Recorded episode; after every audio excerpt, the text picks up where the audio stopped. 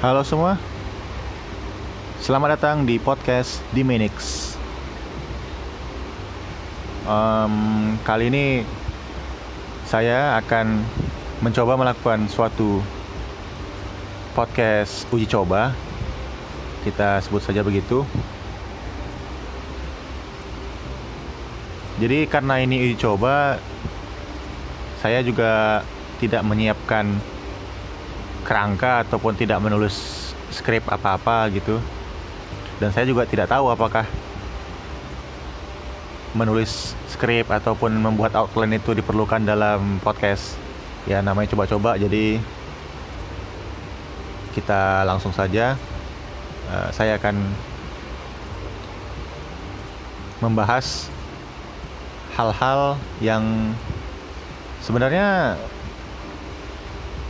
hal yang ringan bukan hal yang berat. Tapi hal tersebut membuat saya berpikir pasti ada seseorang yang berpikiran sama dengan saya. Cuman belum ketemu aja. Jadi mungkin dengan podcast ini melalui siaran coba ini saya bisa menjangkau orang-orang yang sepemikiran dengan saya. Karena mustahil cuman saya yang berpikiran seperti A atau seperti B gitu pasti ada juga jutaan orang yang berpikiran sama seperti saya. Ya paling nggak ada ribuan atau nggak ratusan atau paling tidak ada satu orang lah gitu kan. Jadi sebelumnya saya udah pernah iseng-iseng bikin rekaman melalui HP ini juga. Memang waktu itu podcast yang saya bikin di platform ya seringlah kita dengar namanya ya. Tapi saya juga udah lupa gitu password dan user ID saya apa. Ke sana udah saking lamanya. Tapi topiknya saya masih ingat dan saya akan mencoba membahas topik tersebut di kesempatan kali ini. Um, saya kira dengan topik ini saya bisa membagi bahasan menjadi tiga bagian. Uh, pada kesempatan kali ini, saya ingin melakukan suatu pengenalan ya, pengenalan. Uh, kemudian nanti mungkin di bagian kedua kan kita mulai sampai ke inti dan ketiga kita akan membahas bagian penutupnya. Jadi ketiga bagian ini adalah berhubungan dengan satu platform sosial media yang sangat populer yang kita gunakan sehari-hari yaitu Twitter.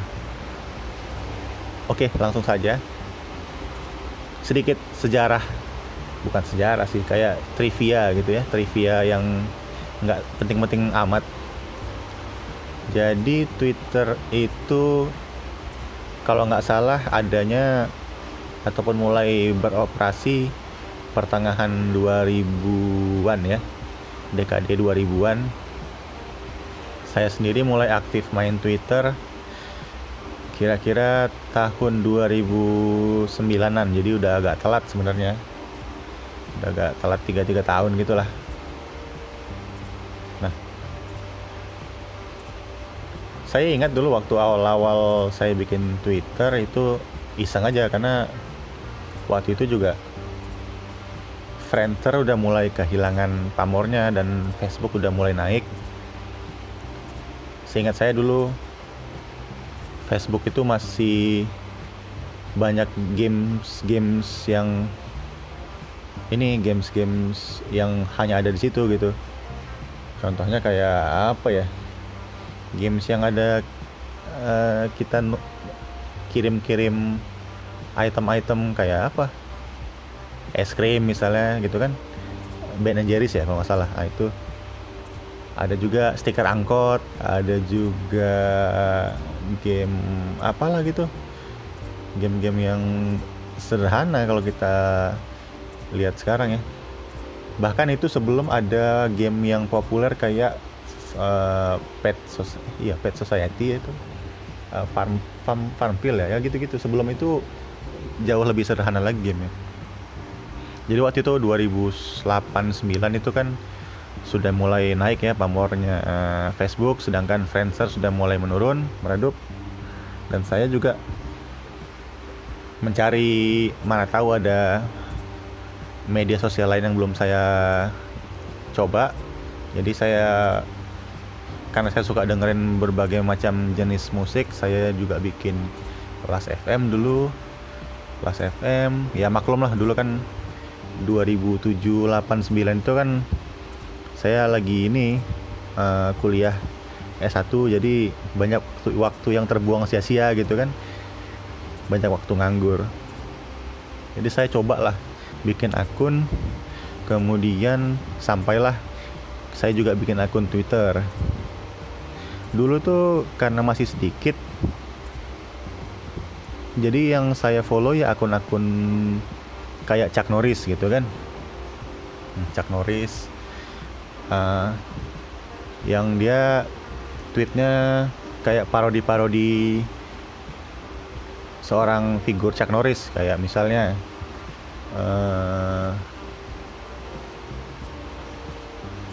if something feels like chicken and tastes like chicken but Chuck Norris says that it's a beef then it's a beef. Nah, kayak gitu gitu kan.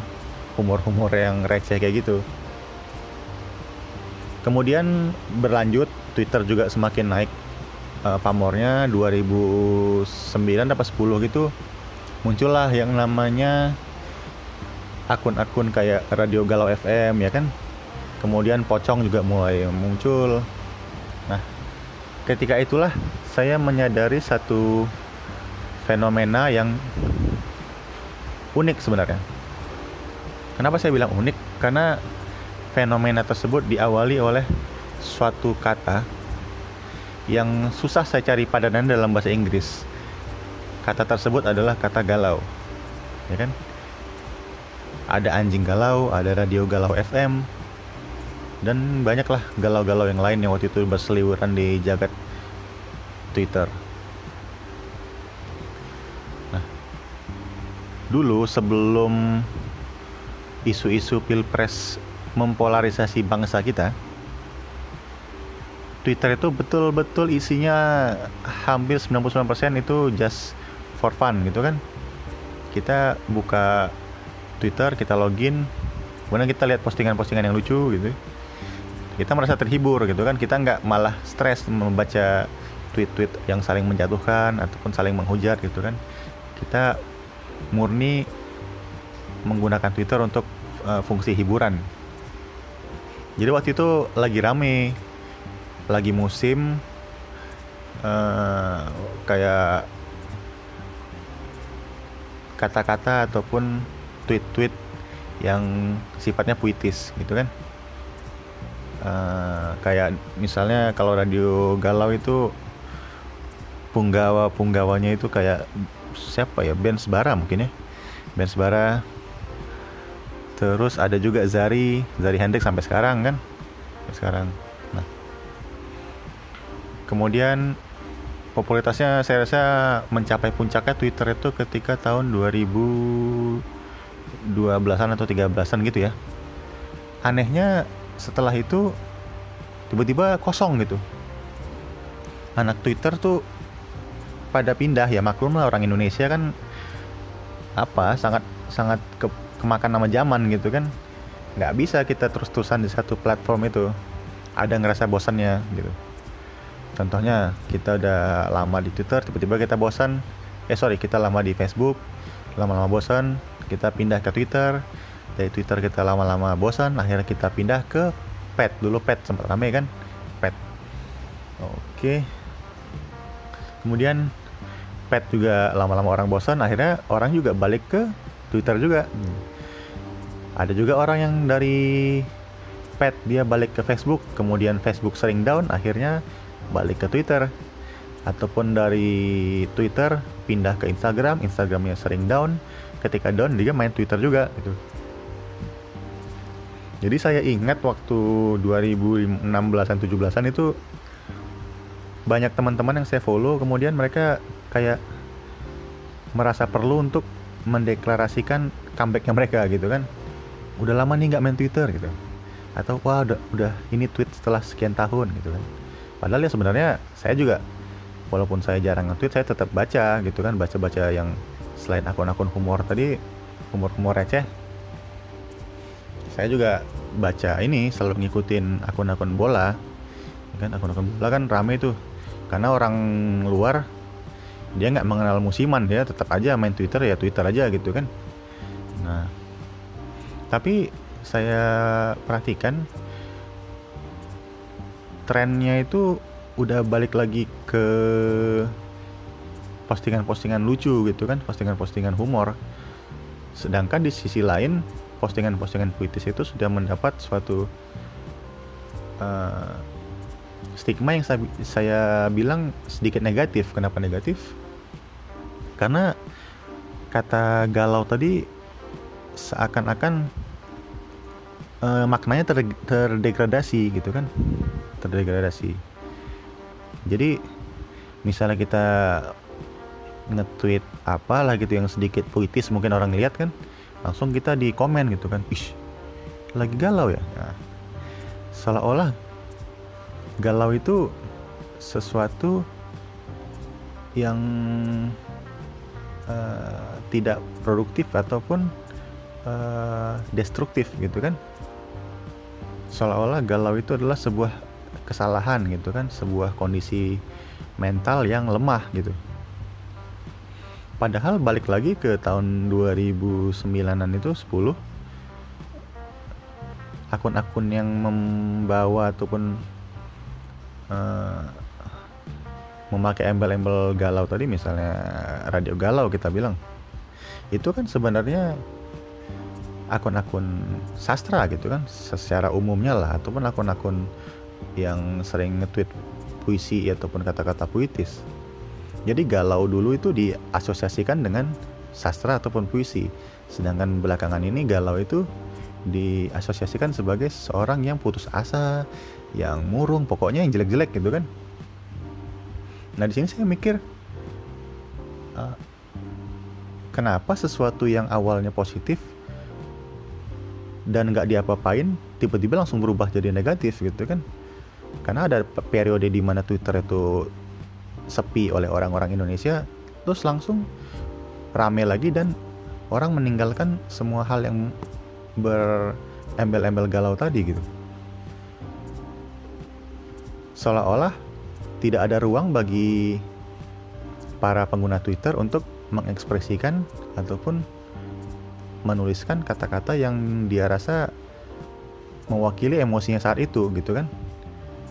Bisa aja dia menuliskan kata-kata yang terkesan sedih tapi sebenarnya perasaannya pada saat itu senang gitu kan bisa jadi dia mengungkapkan sesuatu yang seolah-olah terlihat penuh keputusasaan gitu kan oleh orang lain menangkapnya begitu tapi sebenarnya saat itu dia ingin mengungkapkan suatu optimisme yang dirasakannya hanya bisa terwakili oleh kata-kata tersebut.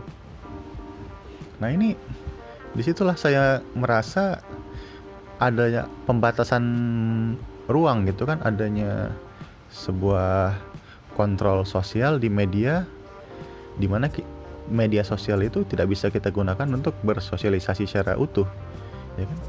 Seolah-olah kita tuh dihakimi dengan menulis kata-kata puitis tadi eh ini kenapa sih? gitu kan. Ngapain sih? Itu kan udah basi gitu kan. Itu itu kan udah so 20 2020s gitu ada something like that lah gitu kan. Nah, jadi gimana ya? Seandainya Twitter itu sudah ada ketika era pujangga lama atau pujangga baru gitu kan kita bisa bayangkan apa yang terjadi gitu. Para pujangga-pujangga besar seperti Sultan Takdir Ali Syabana gitu kan. Bayangkan aja ketika zaman 1920 itu udah ada internet kemudian beliau mempromosikan dia tak kunjung padam gitu kan. Melalui penggalan-penggalannya penggalan-penggalan cerita ke dalam Twitter misalnya. Terus orang-orang lihat ih ini kenapa sih? Ini orang kok galau terus gitu kan. Padahal ya memang dia hanya ingin mengekspresikan karyanya gitu kan. Dia ingin membuat sesuatu karya dan itu tidak ada hubungannya sama sekali dengan uh, keinginan untuk diperhatikan gitu maksudnya gini. Seseorang ketika menuliskan kata-kata puitis ataupun menuliskan bait-bait uh, sastra secara online itu kan tidak semuanya bermakna uh, orang tersebut sedang dalam keadaan yang uh, di titik nadir gitu kan.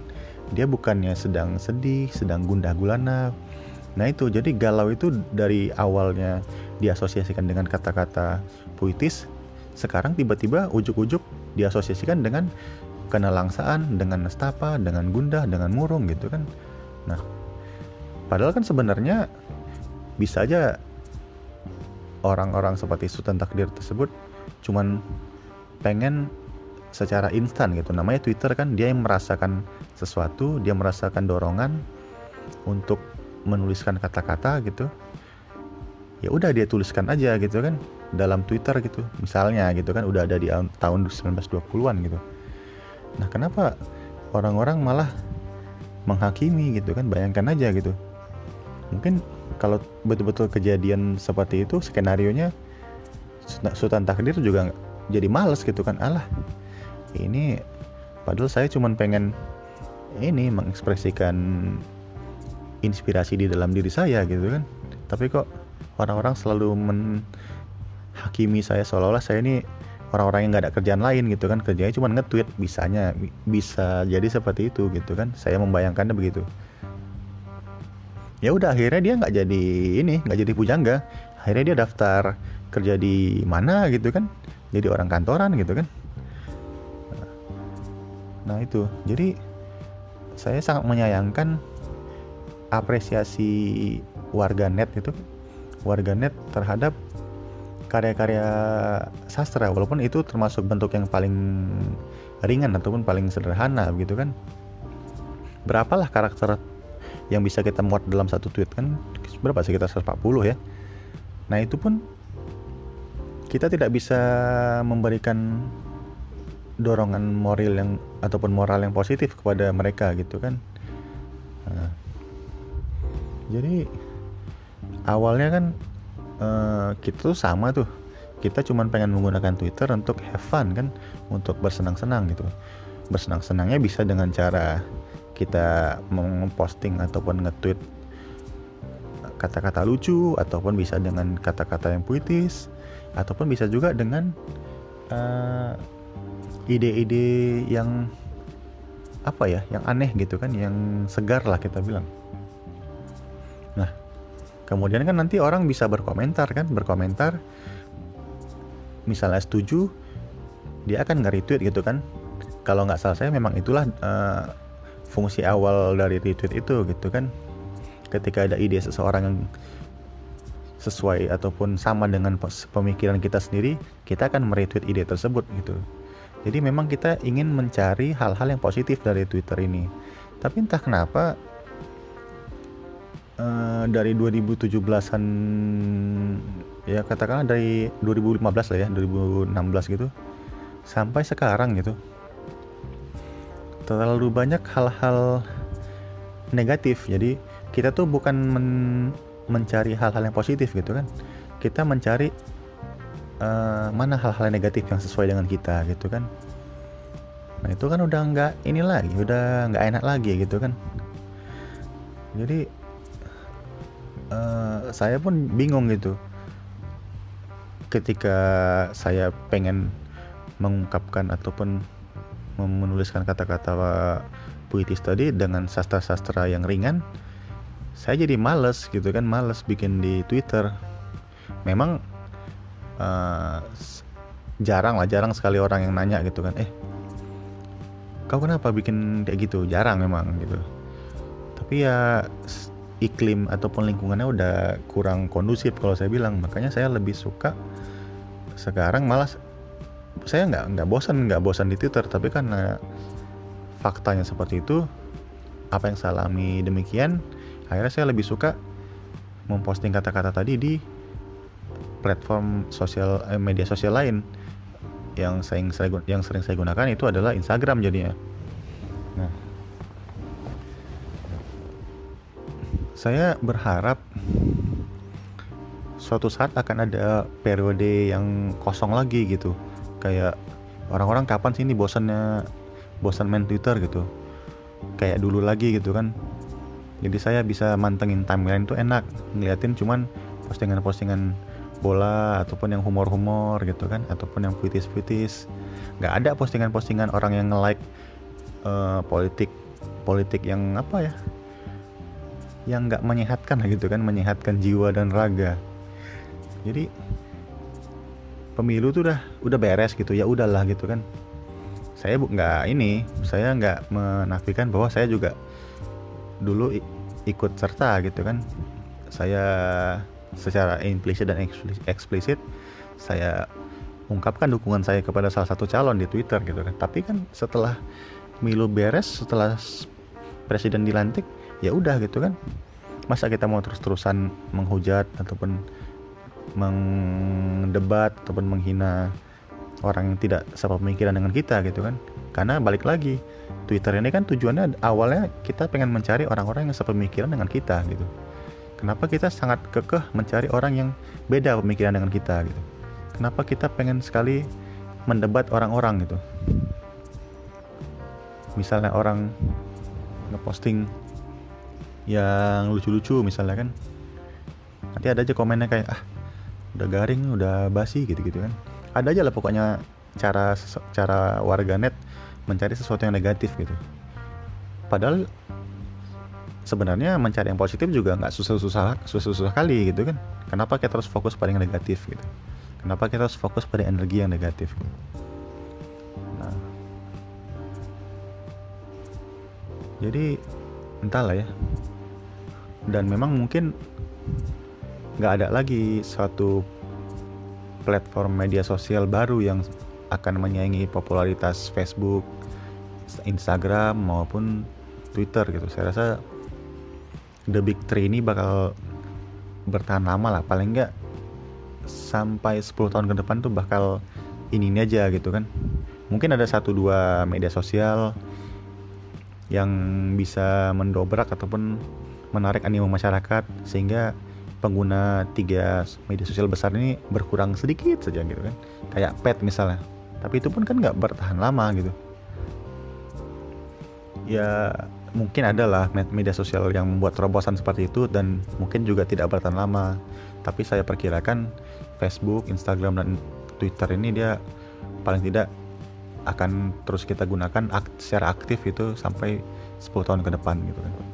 Nah harapan saya uh, kalaupun misalnya memang ada siklusnya gitu kan dari 2010 rame dan isinya uh, sebagian besar positif terus kosong gitu kan tiba-tiba orang pergi dari Twitter sekarang balik lagi dan sekarang sangat banyak gitu konten-konten negatif gitu kan konten-konten negatif yang tidak membuat kita merasa nyaman gitu kan.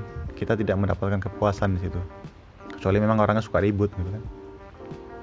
Saya harap gitu kalau memang ada siklus seperti ini adalah nanti 2-3 tahun ke depan orang pergi lagi dari Twitter gitu kan. Ya ke mana kayak gitu. Sehingga Twitter ini bisa menjadi tempat rekreasi saya lagi gitu kan. Ya nggak lama gitu kan. Paling dalam sehari saya ngecek Twitter itu ya kalau dihitung-hitung secara total mungkin sampai sejam ya mungkin sampai sejam sejam setengah gitu. Kalau libur mungkin bisa sampai tiga jam lebih mungkin ya. Nah, tapi ya itu karena banyak konten-konten yang tidak mengenakan bagi saya akhirnya saya juga males ngecek-ngecek Twitter kan. Nah saya harap uh, ke depannya kalau memang ada siklus yang kayak gini saya harap ya udahlah. Mari kita bersihkan lagi Twitter kita kembali lagi jadikan media sosial ini sebagai media sosial yang penuh dengan hal-hal positif gitu kan. Paling tidak yang bisa membuat kita tertawa gitu kan. Mengekspresikan karya-karya kita gitu. Jadi kita di dunia nyata udah banyak dijudge, dihakimin gitu kan. Masa di media sosial di dunia maya kita juga mengalami hal yang sama gitu kan. Ayolah gitu sesama warganet marilah kita saling support gitu kan. Kita bangun suatu iklim ataupun satu lingkungan yang kondusif lingkungan maya yang positif gitu. Kalau misalnya kalian nggak mau ya udah keluar aja gitu kan. Biarlah uh, everything else in the Twitter stays positive gitu. Jadi sisa-sisa di Twitter ini isinya positif semua gitu. Ya itu sih harapan saya. Dan saya akan membahas hal-hal seputar Twitter lagi di podcast berikutnya. Uh, wah udah jam hampir setengah jam aja nih saya ngomongnya. Saya kira itu dulu deh. Uh, terima kasih atas perhatiannya dan sampai jumpa di kesempatan berikutnya. Ciao